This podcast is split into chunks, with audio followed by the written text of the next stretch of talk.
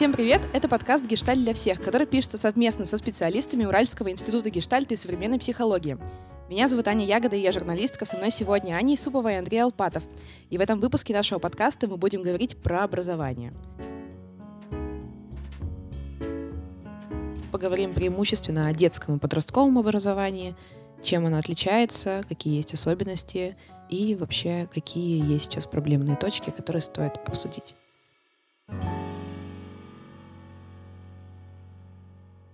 В Институте гештальта и современной психологии есть не только сам Институт гештальта, но еще и школа для детей. Аня и Андрей, расскажите, что это за школа, чему там учат, какие у нее принципы, и вообще можно ли назвать это школой в классическом ее понимании? Всем привет! А, у нас, правда, есть проект, называется он «Хорошая школа». Проект для детей на семейном образовании. Мы, в общем, начали только в том году. Позади, за плечами очень бурный, первый год, в который столько всего интересного и сложного в том числе произошло, включая ту самую дистанционку, про которую мы, очевидно, поговорим сегодня. Почему возникла потребность такая у тебя, Ани, и у твоей дочки? А почему ты решила, что вам не подходит э, стандартное а, школьное образование государственное?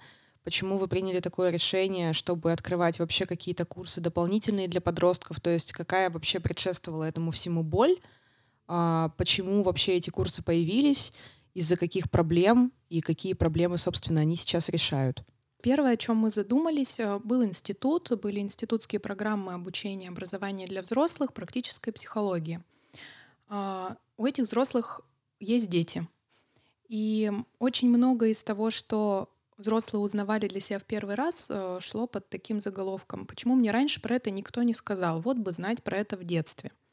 И получается, 8 или уже даже 9 лет назад э, мы при институте организовали то, что мы сейчас называем семейным центром. И это психологические программы для детей и подростков. Сначала это была одна группа в год, но теперь их довольно много, и у нас, в общем, загруженный достаточно график. И по нашей-то вере не только школьное образование важно и нужно во взрослой жизни. Мы видим, что все взрослые учились в общеобразовательной школе. Тогда по одной программе. А сейчас все такие разные. И кто-то из них э, для себя находит, ну вот то, что называется, не знаю, психологическим, практическим знанием и растет, шагает дальше, развивается, кто-то кто нет. И нам кажется круто, если это можно сделать в детстве. Если про эмоциональный интеллект прямо с детства, если про коммуникации прямо с детства. И про это мы работаем вот уже восьмой или девятый год. А потом исторически возникла потребность в том, чтобы и общеобразовательные школьные предметы каким-то образом реализовывать так, чтобы это было мягче и менее абсурдно, пожалуй. Ну вот у меня такой лозунг, потому что а, ну, обычная школа в моем опыте оказалась слишком абсурдной для меня и для моих ценностей. И я ни в коей мере не тот человек, который говорит, что всем нужно срочно уходить из школы, обязательно в частные инициативы, там, на семейное образование. Каждому подходит свое. Моей семье не подошло. И, ну, есть еще несколько семей, для которых это может быть так же.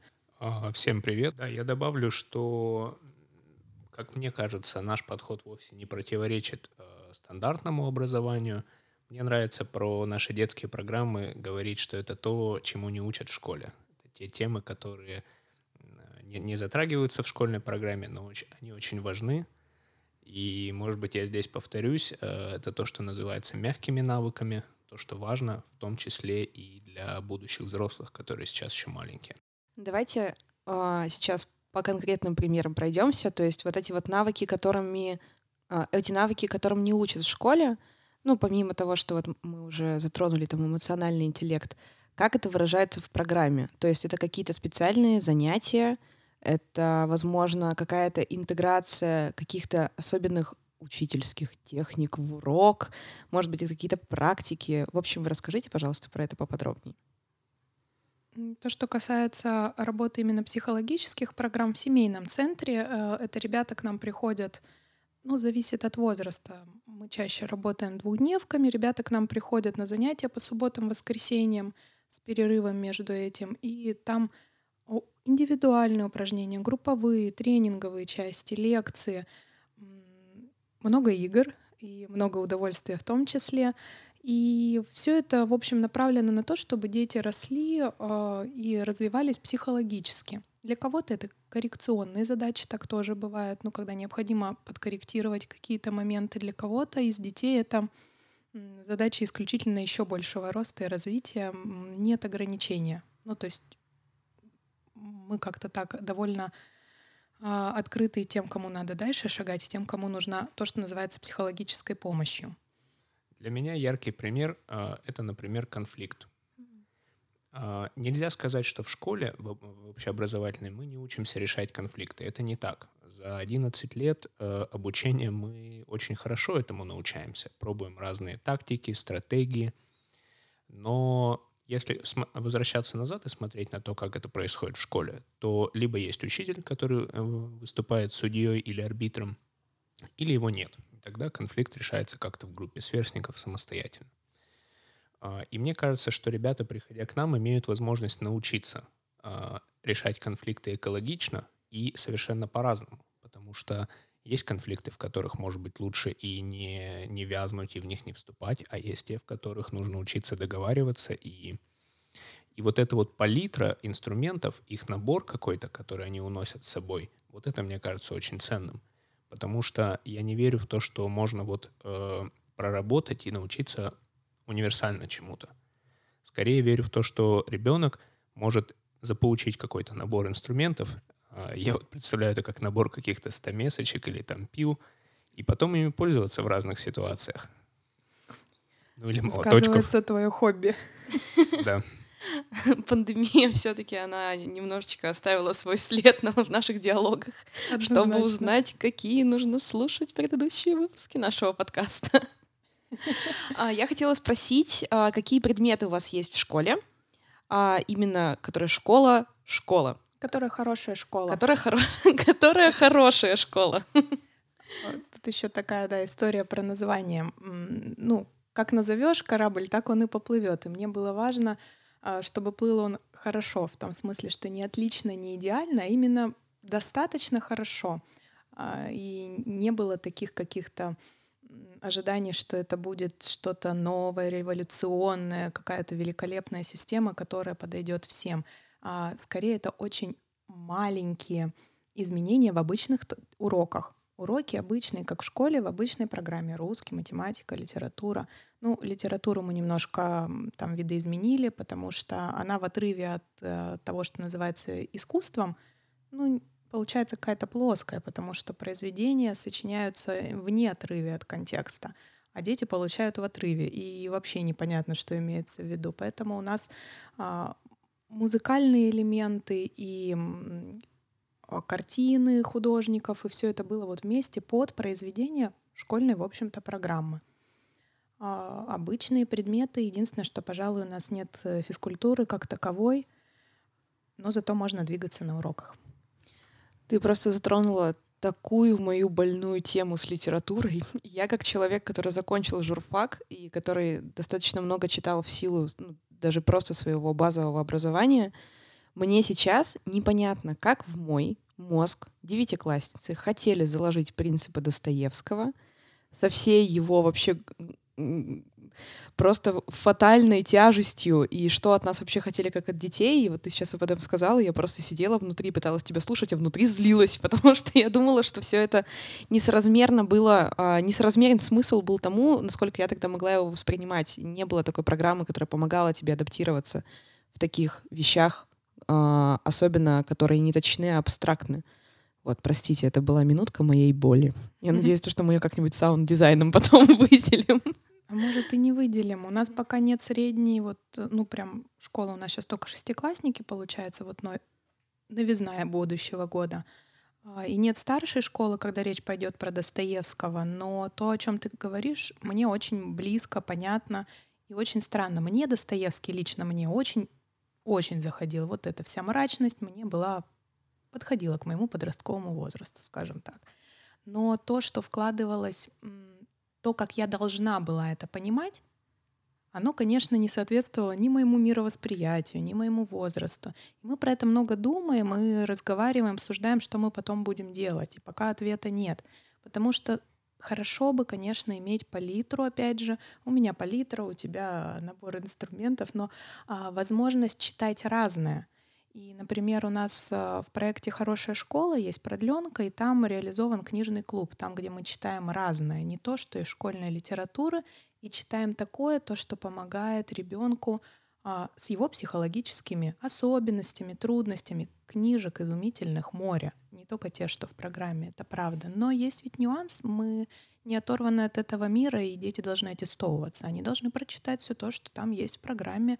А, для кого-то это легко, кто быстро и легко читает, для кого-то это сложно. И это такая сложность, с которой просто мы сталкиваемся. Что мы будем делать в старших классах, не знаю. Идей много, и многие меня вдохновляют — но и от реальности отрываться ни возможности, ни желания нет. У меня э, вопрос, или ты что-то хотела сказать еще? Если говорить про современное образование, то кажется, с одной стороны, оно должно отвечать э, на запросы каждого человека индивидуально. То есть, например, вы приходите на литературу, э, тебе, Аня, Достоевский окей, тебе не окей. И тогда... Я любила Толстого. И тогда, например, пожалуйста, э, читай, пожалуйста, Толстого, Э, там, сочинение или, может быть, эссе напишешь, но возникает сложность, потому что когда мы говорим об образовании на 140 э, миллионов человек, не, не знаю, если честно, сколько у нас детей в стране, э, возникает сложность, потому что нам же нужно как-то еще и оценивать и делать какие-то стандартные процедуры. И это вопрос, ну, скорее открытый, на который пока нет ответа.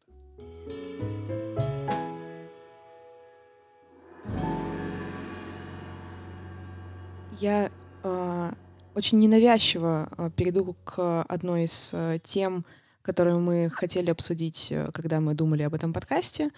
И это вопрос из серии простой и очень сложный вопрос одновременно. Э, чем принципиально отличается детское образование, подростковое образование образование взрослого человека? То есть какие есть очень важные нюансы, которые нужно обязательно учесть в подготовке прям деток-деток, подростков. Вообще, когда говорю слово подростки, мне кажется, это вообще отдельная вселенная какая-то, ну, в образовании в том числе. Есть даже специальные всякие исследования на этот счет, и я не буду про них говорить, я буду скорее ну, свое мнение, свое как специалиста, психолога. Просто дети и взрослые очень отличаются. И дети разных возрастов друг от друга тоже очень различаются. И частый вопрос возникает про мотивацию. То, что меня очень сильно удручает, это а, когда ко мне на консультацию приходят дети, родители, дети не хотят учиться. Это, с одной стороны, очевидно. Кто хочет трудиться, кто хочет учиться. Но это неправда для ребенка. Если посмотреть на дошкольника, который не замучен дополнительным образованием, ему интересно все. Абсолютно. Глаза горят, все, что ты не рассказывай, не показывай, ему будет э, в кайф. И куда-то это пропадает к середине первого класса. И это очень меня печалит. Так вот, вопрос про мотивацию. То есть она, по идее, такая а, взращиваемая, естественная, внутренняя, которую э, э, взрослые рядом формируют, помогают, э, направляют, и ребенок с удовольствием учится. Но это не совсем так. А, кроме того, что к середине первого класса ввиду большого количества различных процедур учебных ребенок начинает терять этот энтузиазм, а, ему все равно нужен взрослый. Он ориентируется на того, кто ему скажет, что «Ой, слушай, это классно, ты молодец, тут здорово». Ну или наоборот, обычно, к сожалению, наоборот, но, в общем, на внешнего взрослого. По идее, взрослый человек ориентируется, научается ориентироваться на себя, научается сам себя мотивировать. И тоже вот дистанционное образование для более старших ребят, оно гораздо вроде бы более адекватное, когда тебе дали задание, ты сам поработал с ним, задал несколько уточняющих вопросов, а, тебя подкорректировали чуть-чуть. Правда, для этого достаточно ну, нескольких выходов в Zoom там, или еще в какую-то видеосвязь. Это невозможно для малышей. А для взрослых они вроде как сами должны знать, куда, зачем, а, и это брать. Не только им давать, но они еще и берут. Еще жуют, выбирают, ну и так далее. С одной стороны, согласен с тобой, и действительно, как будто бы мотивация в какой-то момент перерастает в дисциплину, и мы научаемся себя в этом отношении как-то контролировать и регулировать. С другой стороны, если так посмотреть по-честному, то краеугольный камень для меня один, и это интерес. А, по крайней мере, в нашей сфере, э, Ну, если сравнивать, например, с классическим образованием университетским, то там интерес может быть на втором месте. Я вроде как учусь для того, чтобы получить диплом, потом иметь престижную работу, хорошую зарплату и так далее. А в нашей сфере, если взрослый не демонстрирует интереса к учебе, то он быстро начинает пропускать сессии, а, у него теряется мотивация, начинается какой-то саботаж. И это очень ярко иногда видно, когда организация отправляет взрослых сотрудников на какое-то обучение, которое им не очень нужно. А, признаюсь, это тяжелая работа. И первая, первая задача — это выстроить отношения и как-то заинтересовать э, этих участников, хотя им может быть и далеко за 40. И вот это вот, ну, бережное отношение к интересу, его поддержание, мне кажется, что оно есть и в детском образовании, и во взрослом. А уже подходы и какие-то тактики — это такие нюансы, которые скорее, да, могут различаться. Говоря про мотивацию, есть ли у вас э, пятибальная система оценки? В хорошей школе нет оценок. А, Мед на душу. Я не, не совсем противник а, оценивания и сравнивания, потому что это адекватно сравнивать себя с другими и с собой, понимать, где ты, где другие, чего еще хочется достигнуть, куда идти. Без того, что есть вокруг и сравнения, это невозможно. Но, ну, там, опять же, в моей психологической практике я пока видела только травмы, связанные с оценками. Поэтому пока у нас ребята, э, ну, младшее, среднее, да, звено начинается, оценок нет. Я не знаю, что будет, когда мы доберемся до старших классов. Возможно, какую-то систему оцен- оценивания мы будем вводить, но скорее самооценивание. Это очень важно понимать, что именно ты выучил и насколько ты продвинулся, чтобы не кто-то там, а согласен ты, не согласен. Вот много же у подростков споров возникает, почему мне четверку, а мне пятерку. И в эту четверку, в пятерку не вмещается все то, что ребенок сделал или не сделал. Поэтому пока так. Мне в этом плане было гораздо легче учиться в университете, где была стобальная система оценок, потому что ты мог находиться, а, ты мог видеть, где ты находишься примерно по шкале. То есть, условно говоря, у тебя 68 и 72 — это тоже четверка, а, так же, как и 88 и 95 — это тоже пятерка. Но с другой стороны, ты просто видел свой прогресс, и ты видел, а, если представить, что это какая-то линия, где в этой линии ты находишься и где находятся другие. И в этом плане было полегче оценивать себя в сравнении с пятибальной системой, потому что пять это великолепно, а три это уже полный отстой. И такой мир достаточно черно-белый после этого становится. Ну, даже в стобальной системе мне не очень понятно. Ну, во-первых, 100 — это слишком много для первоклашек. Э, они еще большая часть до 100 они как-то не могут посчитать или понять, что они насчитали. Очень сложно оценить э, с помощью любых баллов вклад вот ребенка. Гораздо ему полезнее обратная связь, что ты сейчас постарался, смотри, как буковку выправил, или сколько ты примеров решил. Они же все очень разные. Кто-то хорошо пишет, а кто-то хорошо считает, а кто-то хорошо умножает, но делит очень плохо, ну и наоборот. И во всем этом у них есть свой индивидуальный прогресс. И лучше как-то вот про него а, по фактам, и гештальт очень ведь опирается на факты, а, это так затрагивает тему гештальт-педагогики, по фактам возвращает ребенку, что вот тут я вижу вот то-то, то-то и то-то, а вот здесь, пожалуй, надо бы еще подтянуть. А, у нас сейчас дети, ну, первоклашек мы в этом году только наберем такой э, свеженьких, а этот год был с теми, кто имеет опыт э, уч- учебы в обычной общеобразовательной школе, и в этом смысле эксперимент не совсем чистый, потому что они знают, что такое оценки, и сами себя уже так оценивают. А обычно не в лесную для себя сторону.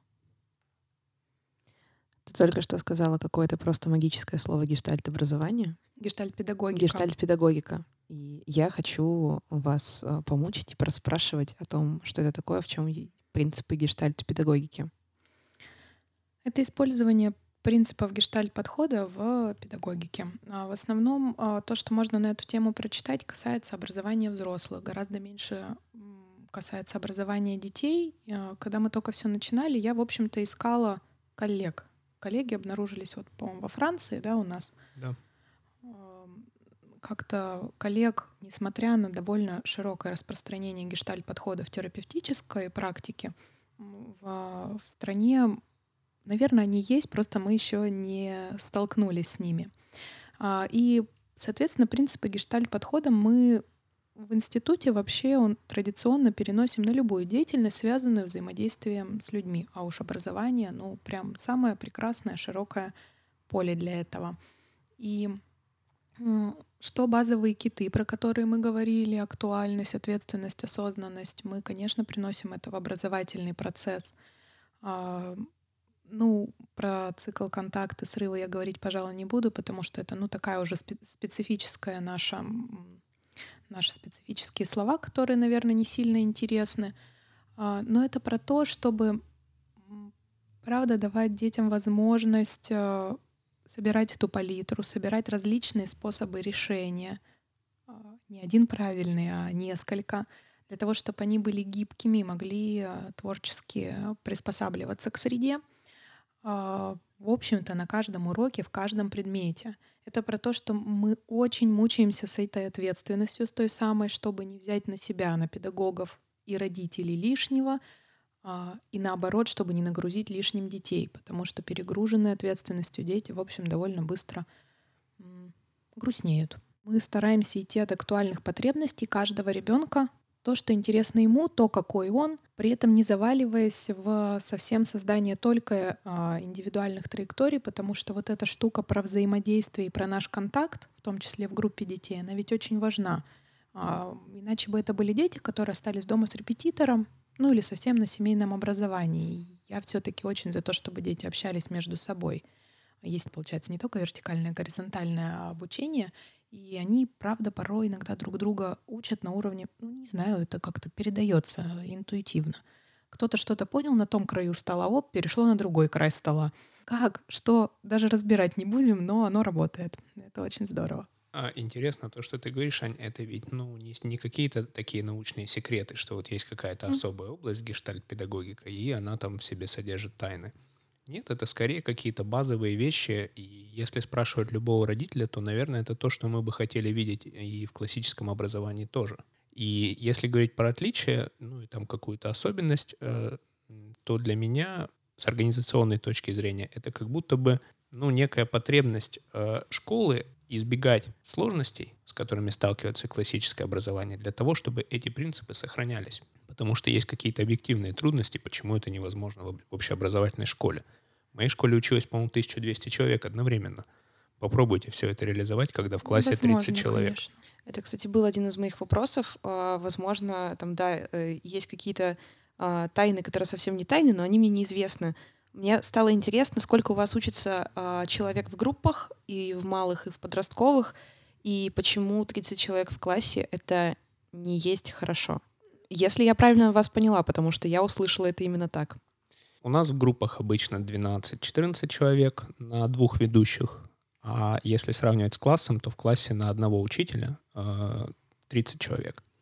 Еще для меня важным показателем является время, которое мы проводим вместе. Если говорить про наши психологические группы, то у нас занятие длится 6-8 часов.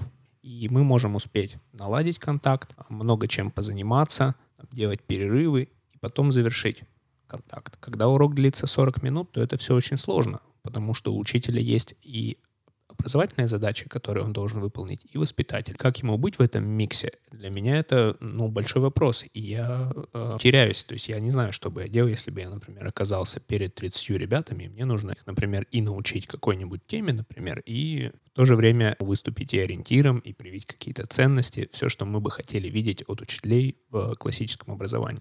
Вот одной из поворотных точек, почему я все-таки решила этот проект э, реализовывать, был момент, когда я, я довольно активно участвовала в жизни класса, первого класса, когда у меня ребенок учился в хорошей общеобразовательной школе у совершенно нормального учителя, ничего ужасного там не происходило. Все было весьма благополучно, но ей это не подходило. Я со своей стороны что могу? Я могу приходить, помогать учителю, где это необходимо, проводить какие-то занятия.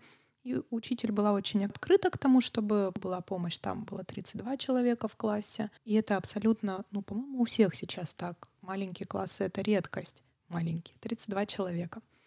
А, первое мое впечатление на одном из уроков, который я проводила, про общение были уроки, ну, я же психолог, соответственно, какие-то психологические темы берем. Математику, русский я не могу преподавать. Мне стало очень душно и закружилась голова через 10 минут ну, нет возможности открыть окна, потому что весь ряд сидит у этих окон. А, жарко, хотя одетая была легко, зная, что жарко. Было очень трудно, и я поняла, что, в общем, с 32 я не справляюсь а, тем, что называется нашим психологическим инструментарием. Подключаются дисциплинарные воздействия. То, что я не люблю, то, что я не хочу делать. Это вот это все сели, встали, на меня посмотрели, опять сели, опять встали. В общем, так прошел урок. Сказать, что я успела что-то сильно сказать, даже хотя бы не то, чтобы сделать про общение для первоклашек, невозможно. Им правда сложно сидеть, им правда сложно слушать, и еще плюс вот это все, ну, там, температура, отсутствие воздуха и, и прочее. И это же, конечно, с одной стороны решается вентиляцией, там еще чем-то, но это просто очень много, им не удержать 30, 30 человекам, не удержать внимание на мне одной, если я не ввожу строгих очень мер. А психология не про строгие меры. Психология про то, чтобы дать возможность ребенку раскрыться в безопасной обстановке. Как? Хотя все дети по отдельности... Мне нравился очень наш класс. У нас замечательные там ребята были. Все по отдельности прекрасно, но когда их очень много, это очень сложно. И можно сказать, что ну просто у меня нет опыта, а, или я недостаточно сильный взрослый для того, чтобы они за мной следовали. Да нет, я, в общем-то, могу сделать так, чтобы они за мной следовали. Просто это не совпадает с целями про бережное психологическое образование. И, ну, это тупик, и поэтому с точки зрения воспитания того, что мы называем там soft skills, 32 человека — это много. На 32 человека должно быть, ну, 3-4 ведущих и возможность разбивать их на подгруппы. И желательно в разные комнаты. А, такой возможности в школах обычно нет, даже на дополнительных занятиях. Поэтому, наверное, это невозможно. А обучать математике и русскому ну, мы просто знаем из исторической практики, можно и 70 человек детей, но опять же, а, это значит, что учитель должен быть, назовем это, очень строг. А хорошо ли это и полезно для детской психики, ну, сейчас большой вопрос. То, что было а, возможно, не знаю, там сто лет назад ввиду того, как мы жили, сейчас становится не столь приемлемым. Но как, опять же, решать эту проблему с точки зрения что у нас очень большая страна и очень много детей, их всех надо учить. Наверное, в общем, делается то, что возможно сейчас. Поэтому ну, мне важно говорить про то, что не давайте отменим это, а давайте потихонечку, по чуть-чуть, где возможно менять. Ну вот это мой способ менять. А, когда тебя слушал, у меня вспомнилось про строгость учителя. А, достаточно часто эта тема возникает в диалоге с подростками. И мой опыт, и опыт э, ребят, э, с которыми я работаю, говорит о том, что когда учитель строгий, но справедливый, это окей. Это воспринимается нормально. К сожалению, нередки случаи, когда строгость, она как будто бы мутирует ну, в некую такую уже взбалмошность и даже где-то жестокость. И это вызывает э, трудности и падение там, мотивации и всего остального. А если говорить про ну, вот, размеры класса и в эту сторону, то мне почему-то вспомнился такой пример. Э, у нас несколько лет назад в семейном центре была такая услуга э, психологическая диагностика класса. Можно было нас пригласить для того, чтобы ну, мы проанализировали климат и дали какие-то рекомендации. И мы с моей напарницей разбили класс на две группы, примерно по 14 человек, с ними работали, а учительница сидела и просто наблюдала. Это был второй класс. После она дала нам такую обратную связь, что она увидела многих ребят совершенно по-новому, как будто бы познакомилась с ними с той стороны, с которой не видела их, в лучшем смысле. Для меня это иллюстрация того, что когда вот, ну, там у нее 30 человек в регламенте сидят там, на первом варианте, на втором варианте, то в этом есть объективные сложности.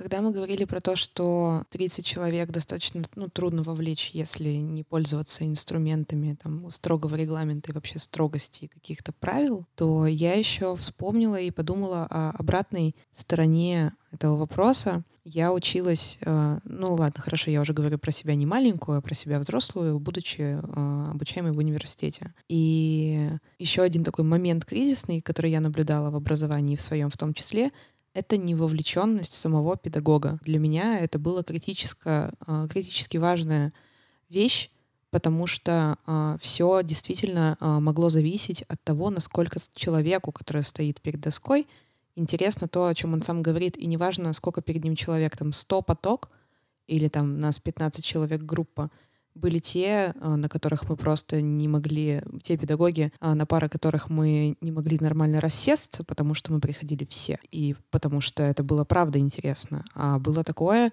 где я сидела одна, потому что я была староста. А, и мне нужно было отмечать все, всех отсутствующих на паре. И тогда я задалась вопросом, что как э, вообще работать с вот этим вот кризисным моментом, что, возможно, твое вовлечение в предмет зависит от вовлечения другого человека. Обычно мы, когда ребят спрашиваем, там, что тебе в школе нравится, какой предмет, почти в 100% случаях э, нравится тот предмет, где учитель нравится. И э, даже если ребенок, э, строго говоря, скорее гуманитарий, если замечательный педагог по физике, будет нравиться физика. Чаще так. При этом поднимается такой вопрос довольно серьезный и тяжелый профессионального выгорания у учителей, педагогов и вузов тоже, их нагрузки, а, несоответствие того, что они должны сделать тем временным и, не знаю, денежным затратам, а, и компенсации, соответственно. И, в общем, они выгорают довольно быстро. И нет никакой культуры помощи в этом, нет никаких... А, ну, то есть когда педагоги должны ну, по правилам раз в три года проходить профессиональную переподготовку. И там могла бы быть какая-то профессиональная переподготовка или повышение квалификации, связанные именно вот с этими моментами. И там даже, где они формально есть, выполнены они не очень. А чаще всего к Новому году учителя уже очень уставшие. Может быть, даже к ноябрю. Ноябрь вообще тяжелый в наших, по крайней мере, вот где мы живем, в Екатеринбурге, довольно тяжелый месяц такой. И холодный, и мрачный и это уже первая четверть позади. А, они уставшие, дети уставшие, и это не сводится только к усталости. Довольно сложно все это сделать и остаться в добром здравии. Вторые смены, нагрузка. В общем, я не тот, кто будет ругать образовательную систему и мох, как не просто приходится. И даже если я в сентябре была воодушевлена и хотела рассказывать там, не знаю, про водоросли, грибы или что-то там еще, что вот мы там проходим, сейчас у нас ботаника, пятый класс, ребята, это супер, то вот к ноябрю, скорее всего, а, энтузиазм мой будет э, примерно тот, где ты была вынуждена сидеть а, на, на лекции в силу очень многих причин. Тогда, соответственно, вопрос возникает, как вы сами работаете со своими педагогами в школе, что вы делаете самостоятельно, потому что, я так понимаю, Андрей, ты работаешь с подростками преимущественно. Как ты себе помогаешь и как ты восстанавливаешь ресурсы, энергию? Ну, не буду задавать вопрос, бывает ли тебе тяжело, потому что очевидно, что бывает. Вот как ты выходишь из этих ситуаций? Если говорить про меня, то, наверное, первое, что мне дается очень тяжело, это повторение если я ставлю себя на место преподавателя, то мне было бы тяжело повторять раз за разом одно и то же. И, например, даже у нас есть такая традиция в семейном центре, мы никогда не повторяем темы каникулярных программ, за исключением двух э, самых таких хитовых, которые пользуются большим интересом у ребят. Потому что это ну, интереснее придумать что-то новое и самому как-то загореться и провести что-то, ну, что я еще не проводил для ребят, потому что, ну, мне, мне сложно повторять одно и то же из раза в раз. И когда я представляю себе, что я утром провожу какой-то урок, а потом после обеда ко мне приходят ученики, и я провожу то же самое, ну, хочется за голову схватиться.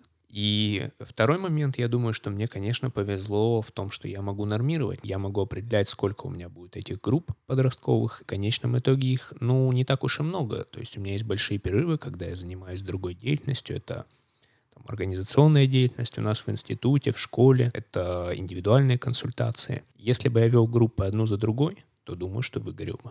Ну да, это же прям вот одно из правил э, борьбы с, с выгоранием эмоциональным, чередовать деятельность. Лучший отдых — это смена деятельности. Но только смена деятельности не с преподавания на преподавание, еще раз на преподавание, а наличие и хобби, и просто вообще другой работы, физической в том числе. Поэтому, что касается нас, э, мы, во-первых, за то, чтобы не перегружать и не перегружаться — ну, потому что есть учителя, которым скорее я нагрузку приношу. Говорю, вот так вот будет на этой неделе или там в этом месяце. Я слежу за тем, чтобы этого не было слишком.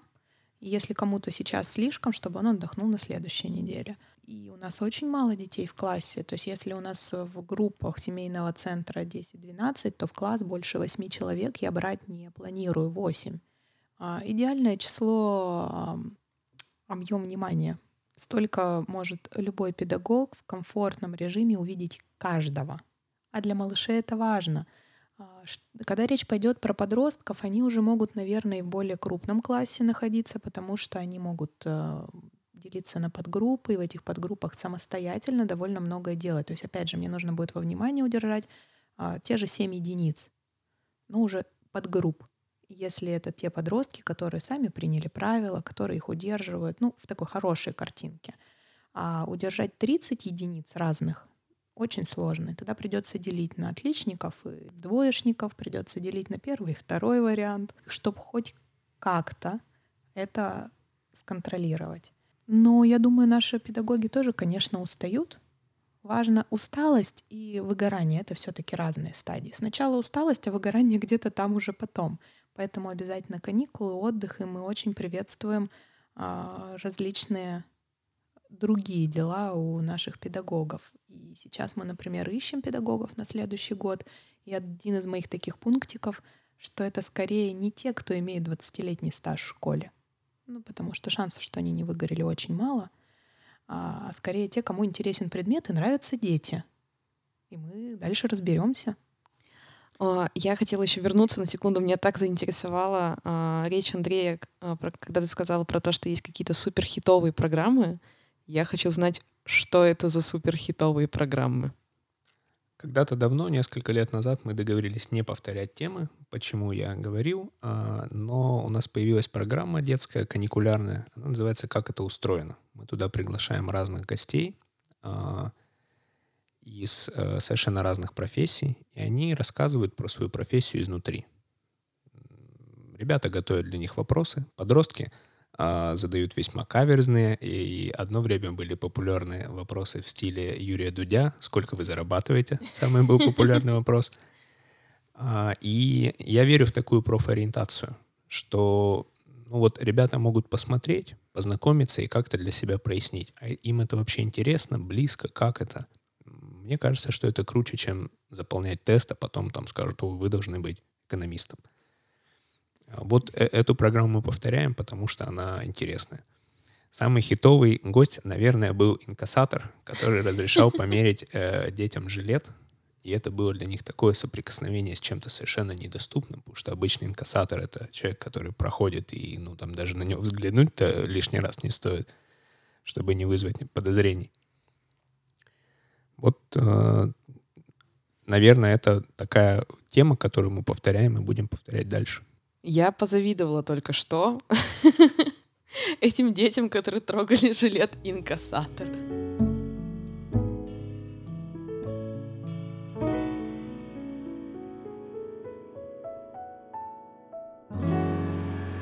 А, возвращаясь назад, а, есть такой важный момент, который, мне кажется, стоит проговорить.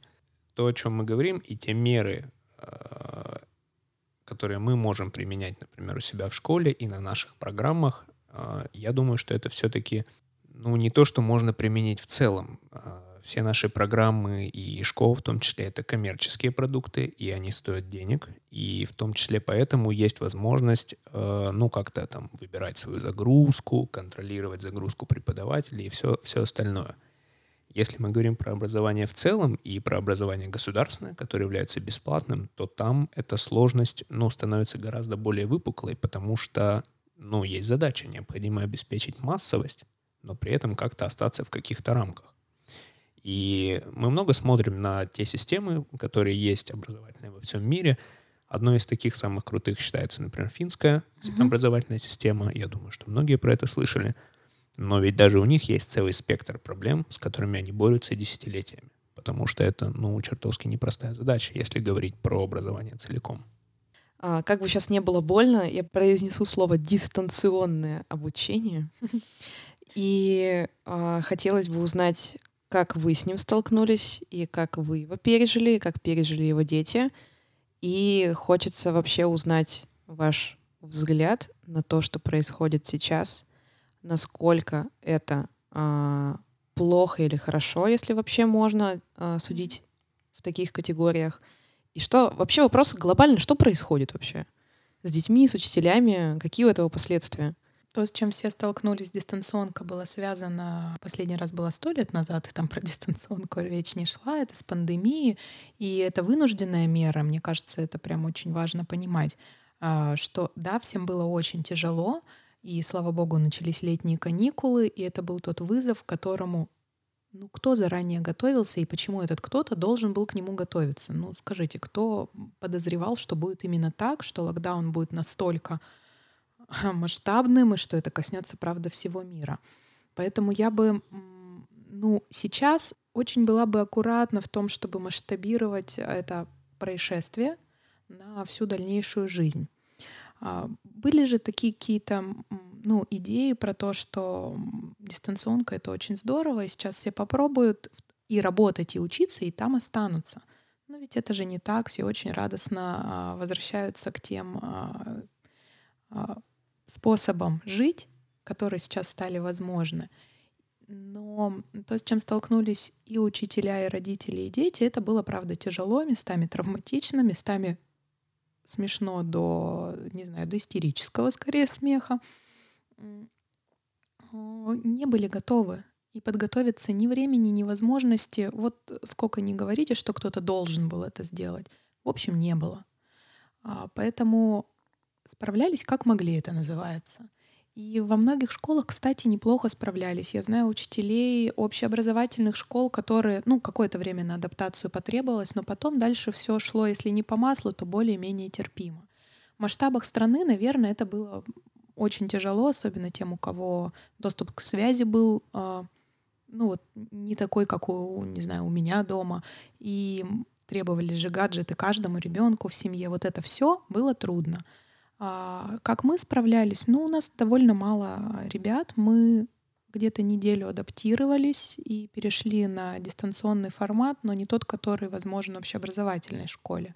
Для ребят дошкольного возраста можно в Zoom, в экран смотреть было два раза по 20 минут. Это Санпин. А так как у нас дети на семейном образовании, ответственность на родителях, и каждый решает сам, возможность была сохранить нормальный контакт с учителями. У нас оставались те же уроки, те же предметы, мы успели всю программу. Но если говорить по-честному, конечно, и потеря в качестве и в контакте она была. Об это было очень грустно, особенно когда у нас одна из учениц день рождения в Зуме проводила. Ну, когда речь идет про девятилетних детей, десятилетних теперь уже, это довольно ну, грустно, потому что это не настоящий день рождения. Но мы очень надеемся, что этому будет где-то конец, и мы увидимся а, в сентябре, если будет вторая волна, ну, наконец, в январе мы уже полноценно увидимся, или когда это произойдет, все равно это не в масштабах жизни. Опыт такой про то, что наш основной принцип а, гештальт-подхода про то, что цена адаптация, цена, вот эта возможность быть гибким, ну вот тут было очень видно и что и родители, и дети, и все подстраивались, искали варианты, искали телефоны, планшеты, камеры, все что угодно. Друг другу дети звонили, говорили, ну что ты, где ты, там проспал, не проспал, а ты зайти не можешь, введи вот такой код, вот в эту строку. И детская самостоятельность в нашем случае очень подросла.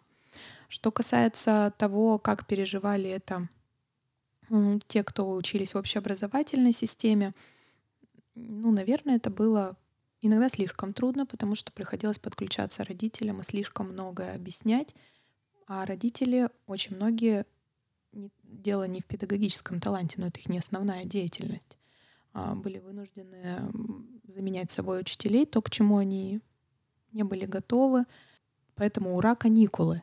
Я не думаю, что за два месяца дети уж как-то катастрофически сильно много потеряли в знаниях. А, очень, конечно, тревожно за одиннадцатиклассников, которые вот в переплет с ЕГЭ попали, потому что и так-то им страшно, непонятно, тревожно, и все это очень трудно. И тут еще на финишной прямой они, в общем, ну вот такое стрессовое получают вливание. Хотя я, опять же, знаю тех одиннадцатиклассников, кому это пошло на пользу. От них, грубо говоря, отстали учителя, и они сидели дома и спокойно готовились. Еще немножко пододвинули, срок увеличили, им прям неплохо. Мне сложно как-то ответить генерализованно на этот вопрос. А, моя выборка — это ребята, с которыми мы, участники наших групп, которые не успели закончить свои занятия, мы встречались в Зуме каждую неделю. И там мнения разделились примерно 50 на 50. Кому-то, если говорить о подростках, кому-то было прикольно и хорошо на дистанционном образовании, получить задания, сделать их в своем темпе, отправить, и никто больше не трогает. Кому-то трудно. И мне кажется, что если говорить про уроки, которые из этого можно вынести, то и ученики некоторые, и учителя некоторые а, могут вынести для себя как раз вот эти вот стамесочки и пилы, о которых я говорил в начале. А, а Вернемся к ним. Да, извините. А именно, ну, как бы вот инструменты. То есть что-то, правда, ведь можно делать дистанционно. И это хорошо. Или, например, что-то хотелось сделать дистанционно, а тут даже вроде как ситуация позволила, ну, подучиться. Для меня классно, что ребята про себя теперь будут знать, что ага, вот там в каких-то форматах мне нормально и хорошо дистанционно. Так это же круто, это расширяет сразу же выбор. Можно, например, посмотреть какие-то курсы в Москве и не, не ездить туда, а подключиться по интернету или даже где-нибудь на курсере и слушать их, и получать от этого и знания, и удовольствие.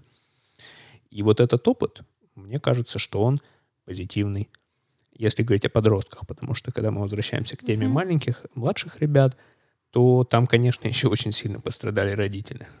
Я хочу отойти от темы... А если их а. там трое или, или четверо маленьких ребят, это, ну, масштабами пострадали уже не оценивается. У меня нет детей, но у меня есть коллеги, которые а, в начале пандемии э, скидывали шутки, что, ну, сколько э, ящиков вина считается на одного ребенка. Типа, сколько нужно покупать ящиков вина, если там один ребенок, или два ребенка, или три и так далее. Там просто э, я как бы этого не понимала, но сейчас уже послушав, как э, люди три месяца проводили время со своими детьми, я понимаю, что один ребенок это не один ящик вина. Иногда двое проще, чем один.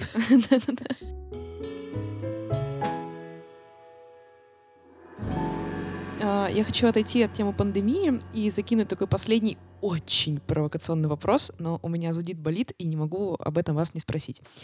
А в российской системе образования даже не предусматривается и не предполагается система какого-то типа sex education, а, которая сейчас mm-hmm. тоже у всех э, на слуху. Родители понимают его необходимость, подрост...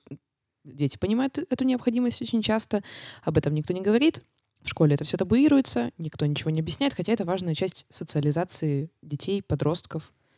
И есть ли у вас какие-то элементы а, или уроки, или механики, или, может быть, они планируются? В общем, я спрашиваю, вы уже э, смущайтесь, как хотите, да.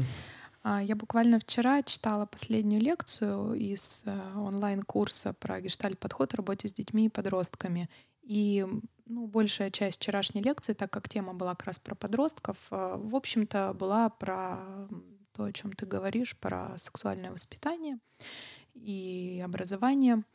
И правда на самом деле в том, а, что это довольно опасно этим заниматься, потому что ну, родители могут э, пожаловаться в соответствующие органы о том, что ребенка не воспитывают, а учат, чему не положено. Это довольно серьезная, в общем-то, может быть в итоге статья.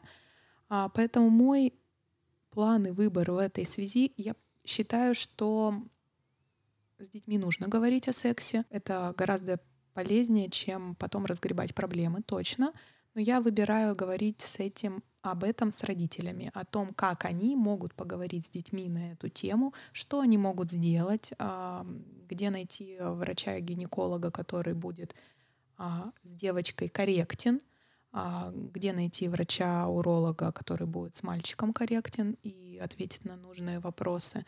Я предпочитаю говорить об этом с родителями, потому что мне кажется, в нашей стране, в той ситуации, которая есть, это ну, чуть ли не единственный вопрос, а, вариант, которым я могу что-то сделать. Обычно эти лекции про сексуальное воспитание детей и подростков пользуются довольно большой популярностью. А, мы проводим очно лекции для родителей, и очно приехать к нам в институт, ну вот еще до пандемии, было довольно сложно многим родителям, пробки, еще что-то. Я бы не сказала, что посещение было, ух, какое огромное. Но когда речь заходит про сексуальное воспитание, посещение очень большое. Вопрос, правда, острый. И, ну, что я могу отвечать на него родителям. Ну вот на этих лекциях, так как лекции они для психологов предназначены, в общем, довольно такой ну, вопрос, на который нет ответа, что если приходит подросток, у которого есть вопросы, он ко мне как к взрослому обращается, что там вот делать, у меня проблема или еще что-то, я что-то не понял. А я каждый раз рискую ведь отвечая, потому что абы чего не было, я не знаю его родителей. И опять же, я родитель а, сама детей. Я не уверена, что я готова доверить каждому взрослому или школьному образованию рассказывать моим детям про секс. Я лучше сама. Ну, у меня девчонки, мне как-то попроще были бы. У меня сыновья, лучше бы с ними говорил мой муж. Я не знаю, как, а, насколько было бы ему. А, в этом смысле мне повезло. Я этот вопрос сколько могу контролирую. Повезло ли тебе, Андрей, с твоими подростками? А, я согласен и присоединяюсь к Ане, что мы действительно тему секса и сексуального воспитания вынуждены обходить. И я по этому поводу сильно досадую, потому что э, тогда ведь получается такая картина, что вместо того, чтобы обсудить э, сложную тему ладом, подросток лезет искать свои ответы, например, в интернете. Ой, находит там такое. И, и для меня как я на это смотрю, так тогда в этом рисков больше. Ну, получить какую-то потом негативную, недостоверную или, например, отличающуюся от э, реальной картинку того, что такое секс. И вот это вызывает у меня много, ну, какой-то грусти и злости в том числе, что мы, ну, не можем сделать это, сделать это как-то экологично, ладом, потому что так у нас это организовано печально мне стало после этого. Ну да. А, есть ли какая-то, я не знаю, а, возможность а, там, написать какую-то программу, согласовав ее с какими-то родителями, устроить там типа отдельный курс? Ну, теоретически, я думаю, это возможно. И это более возможно, наверное, с родителями, которые являются нашими студентами, прослушали лекцию про сексуальное воспитание. И мы такие работаем ну, всей команды вместе. В рамках думаю, одних ценностей, по крайней мере. Да, я думаю, теоретически возможно, но все-таки остаются вопросы, которые придется довольно долго согласовывать. Потому что затрагивая тему секса, а, мы затрагиваем очень много всего ну, табуированного в обществе. И не факт, что даже наши студенты, а, да и это и не является самоцелью, как-то ну, совсем спокойно говорят на все темы, связанные с сексом, про разный секс, а, секс с разными партнерами. А, и не факт, э, что мы найдем именно общее. Ну, то есть написать программу по сексуальному воспитанию довольно будет проблематично. А, возможно, однажды мы рискнем и будем браться за такой проект, потому что он, ну, ну, острый, но пока нет. Пока так много всего, что еще требует нашего внимания.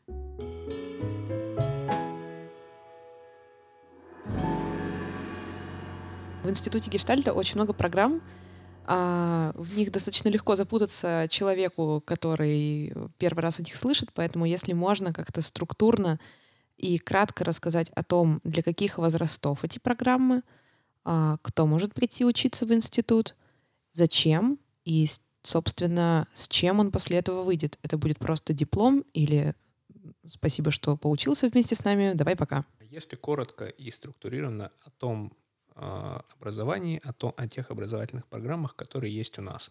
А, для детей и подростков у нас есть а, школа для ребят, которые на семейном образовании, и мы ждем ребят с первого класса по шестой.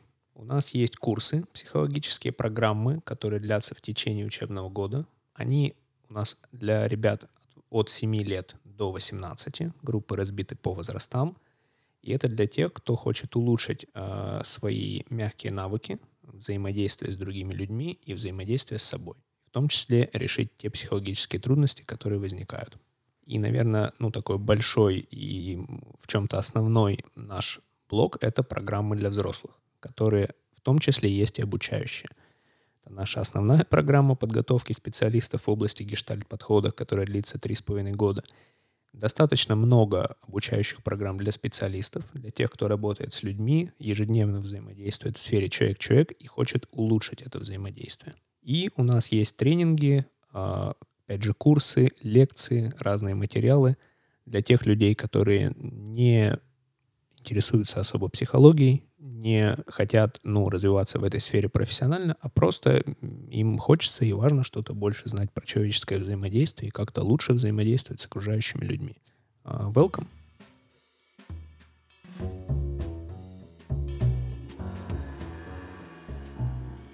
Всем спасибо, кто сегодня был нашими слушателями. Слушайте подкаст «Гешталь для всех» на Apple подкастах, на Яндекс Музыке и на SoundCloud. С вами была я, Аня Ягода, журналистка и модератор этого подкаста. И со мной сегодня были... Я Анна Исупова. Я Андрей Алпатов. Всем пока. Пока. пока.